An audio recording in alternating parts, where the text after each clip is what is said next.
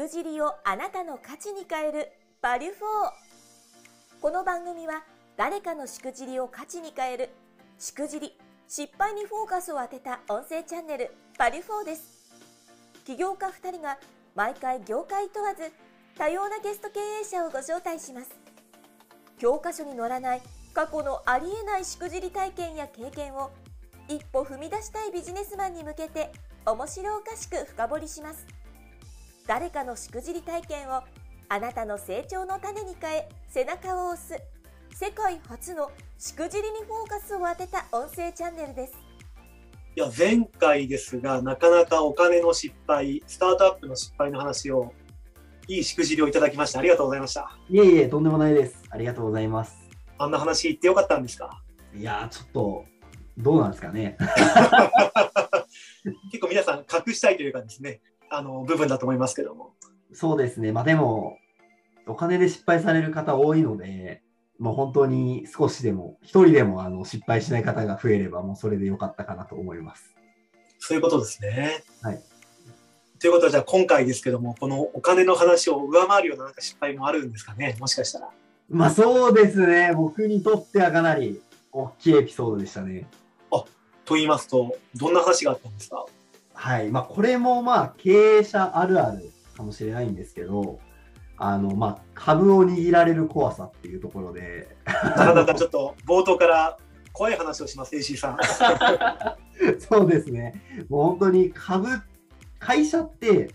あの、株主のためにあるっていうか、まあ、会社でそう定義されてると思うんですけど、あの、本当に株を握ってる人の発言権ってやばいんだなっていうのは、この本当に失敗から学んだというか、あの、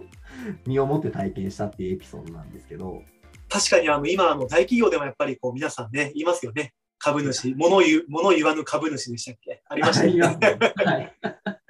なるほどどんな話だったんですか？あ、ありがとうございます。まあ、あの前回ですね、あの年商500億円企業から100%出資をいただいて起業したというお話をしたんですけど、あのまあ、これがあの、まあ、出資を受けたということなので、まあ、100%株を握られた状態で起業したっていう状況です。はい。で、えっと、まあ、ちょっと話を戻すと、まあ、僕はい自身がそもそもですね、あの、企業志向って全くなくて、あの大企業そうなんですねあ。そうなんですよ。もう大企業志向なんですよね。へえ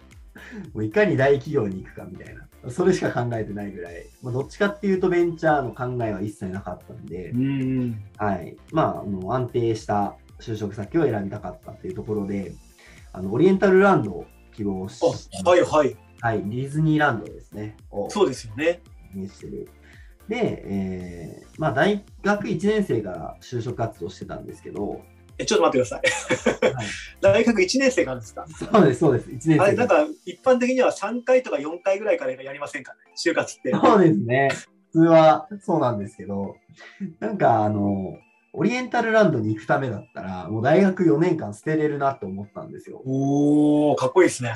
いえいえ、とんでもないです。はい。それくらい本当に行きたくて、で、入学した次の日に、キャリアセンターに行ったんですけど、あのはい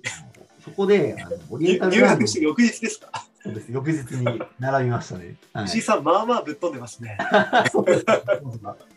行動力あったんですけど、はい。あのそこでまあ相談した時に言われたのが、うちの大学からはもう絶対無理だと言われました。で、エントリーシートとか100%通らないから、あなた1年生なんだからもう大学生活遊びなさいって言われたんですよ。で、それがもうすごいショックで、そうですよね、うん。そうなんですよ。もう大学1年生の入学した次の日に、なんかもう夢をこう潰されるというかう、もうすごいキャリアを決められたような感覚になってしまって、あの本当にショックだったんですけど、あキャリアセンターにこう言って、頼っていたら、もう絶対無理なんだっていうのを気づけたので、独学で勉強しようと思いまして、おおで、アナウンススクールに通ったり、あとは、まあ、サークル、野球サークルを立ち上げたりだとか、あとはこう、朝日放送でプロ野球のスコアラーとして働いたり、すごいっすねいや、もうなかなかできない経験だと思うんですけど。学生の時ですよね。そうです、そうです。はい。はいとか、なんかよくあのま大学生だったらこうちょっとね、あの彼女作るぞ、コンパ行くぞって皆さんテンション上がってますけど、もう目的、ベクトルが違ったんですね。そうですね、もう就活のためっていう軸のもと動いていて、で、えーまあ、あの、大学生活を過ごしてきました。で、そこで、えー結果的にですね、えっと、まずオリエンタルランドのエントリーシート出したら通ったんですよね。おお、すごいですね。おめでとうございます。ありがとうございます。で、そこの時に、なんか、エントリーシート絶対通らないって言われてたのに、うエントリーシんート通ったっていう時に、なんか、キャリアセンターすごい嘘つかれたなって思ったんですよ。そうですよね。はい。で、面接も実際通って、なんか、あ、すごい、こう、大人の固定観念で、あ、ものを言ってたんだなって思って、あ、なんか、こう、あの時に夢を諦めてたら、自分って多分人生後悔してたなって、その時に、こう、すごい思ったんですよね。で、まあ、あの、普通に就職しようと思ってたんですけど、そのタイミングでちょうど同期、同い年の子が、はい。あの就職活動の真っ最中だったので、うんうん。キャリアセンターに相談に行ってるんですよね。はい。で、そこでもう僕と全く同じことを言われていて、はい。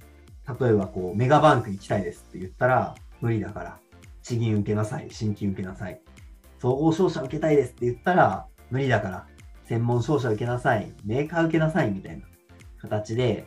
なんかこう、楽しても通りそうなところとか、ばっかりこう言ってるんだなって。その人がいけるって、自分がいけそうなところを学生にも同じ価値観を押し付けてんだなっていうのを思って、その時に、なんか自分だったら、この学生の夢とか、挑戦を応援できるのに、今のキャリアセンターではそれができないんだなって、直感的にすごい感じてしまって、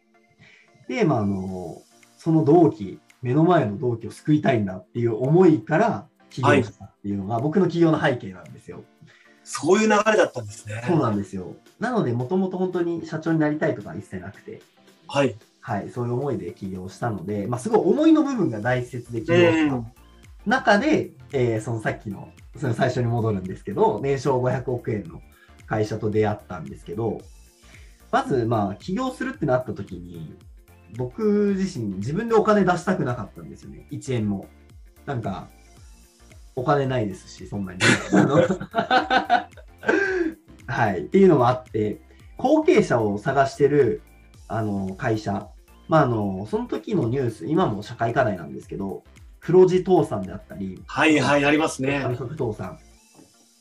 て言われてる会社に、ひたすら自分を社長にしてくれってテレアポしてたんですよ。石井さん、まあまあ行動力ありますね。すごいですね。そうなんですよ。なんか一から会社作るんだったら、黒字なのに倒産する会社引き継いだ方が得じゃないですか。まあ、もったいないですよね。あそうです、そうす。です。で、まあ、あの、だったらもう自分が社長になりたいなっていうところで、まあ、ひたすらこうテレアポしてる中で、年商500円の、500億円の会社の社長、オーナーさんと出会いまして、で、そこであの、すごい自分の思いですね。こういう就活生を救いたいんだっていう思いに共感していただいて、あの、1000万円出資いただきました。おー、素晴らしいですね。ありがとうございます。まあそういう背景があったので、そのお金の時に言えなかったっていうのもあるんですけど、はいうん あの、かっこいいこと言ってなんか失敗してるんじゃんって思われるいやいやいや、そんなことないですよ。はい。で、あの、まあそのまま卒業してすぐ会社を作る出資金1000万円を用意していただいて、で、まああの当時の役員報酬も1000万円いただくっていう契約で、はい、やりました。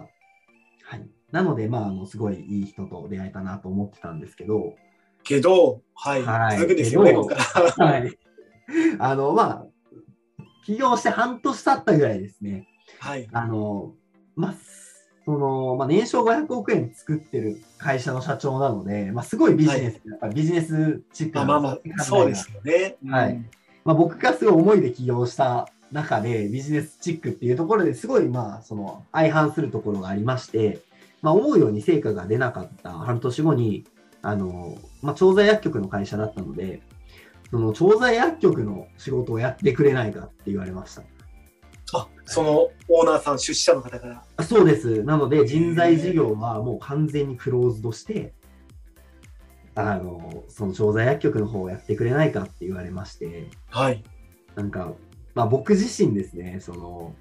その会社にいれば、まあ、年収1000万以上はもう確定してましたし、あの、まあ、お金の面で言えば、まあ、何不自由なく過ごしていて、で、まあ、その大企業の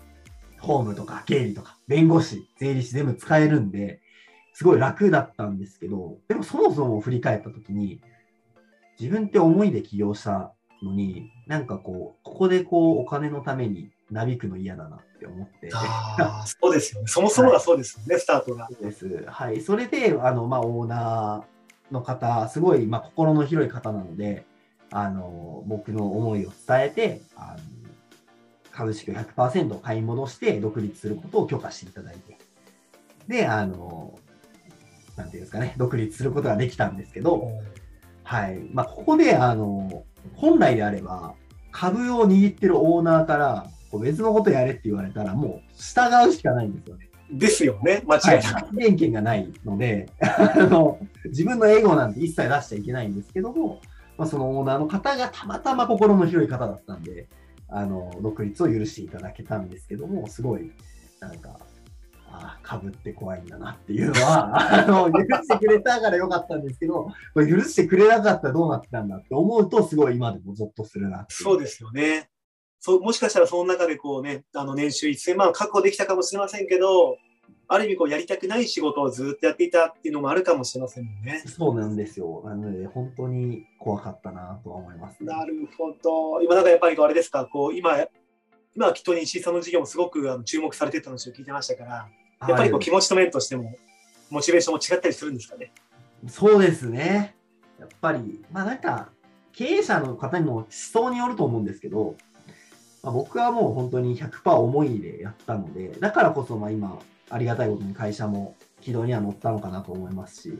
まあ、やりたくないことやってても多分、辛い 時間を過ごして結果も出なかったのかなと思うので、まあ、すごいまあ良かったなと思います。そういうことですね。ありがとうございます。ちなみにあの今回のこのエピソードから学んだこと、まあ、しくじりの糧みたいなものって何かあったりするんですか？あありがとうございます。もうこれはもう100%あの株の重要性ですね。はい、もう株式会社における、まあ、株の本当にうかつに手放しちゃいけないんだなっていうのは、は いはい、実感しましたので、まあ、今は私100%持ってるんですけども、本当に次にあの出資を受ける機会がありましたら、本当に信頼ができる方だけにお渡ししたいなっていうのは思います。はい。おっしゃる通りだと思いますね。ありがとうございます。いや、ありがとうございます。確かにあの株ってこう皆さんこうね今すごくね投資をしてる方多いかもしれませんけど実際それを持ってる方とか実際こう権利を握られてる方っていうのはやっぱりこうちょっとこうね気持ちの面としても違ったりしますもんね。そうですね。なるほどそういうことですね。ありがとうございます。いや非常にあの価値のあるバリフォーでした。あ、ありがとうございます。さてこちらの音声チャンネルバリフォーは毎回ご登場いただきましたゲストの方へ次回のゲストの方をご紹介いただく、数珠つなぎのシステムを採用しています。石井さん、次回こちらで面白おかしくしくじりトーク、バリュー4をお話しいただける方、いらっしゃいますでしょうか？はい。えっ、と、まあ、株式会社 SOS のソソラ社長という方なんですけども、はい。はい。中学3年生で起業した、あの、女子中学生起業家。で、はい、今高校1年生なんですけども、まあ、すごい、なんていうんですかね、メディアにも取り上げていただいて、はい、あの、もう今まさに急成長している、あの、会社なので、まあ、ぜひつなぎたいなと思います。ありがとうございます。すごい方とつながりがあるんですね。そうですね、えっとまあ、彼女の場合は、あの弊社と株式会社イオビと専属マネジメント契約結んでますので、はい、すべてあの広報支援とかやっているぐらい、すごい仲がいい関係なんですけども、もう本当に、まあ、高校1年生なんですけど、すごいしくじり体験持ってるんじゃないのかなと思うので、僕自身も聞きたいなと思ってます。石井さんのご紹介なので、非常に楽しみにしています。あありがとうございます。それでは今回ゲストにお越しいただきました、株式会社イオビ代表取締役石井智弘社長、改めましてありがとうございました。ありがとうございました。この音声チャンネル、バリュフォーは for you 手箱の提供でお送りしています。次回の配信もお楽しみに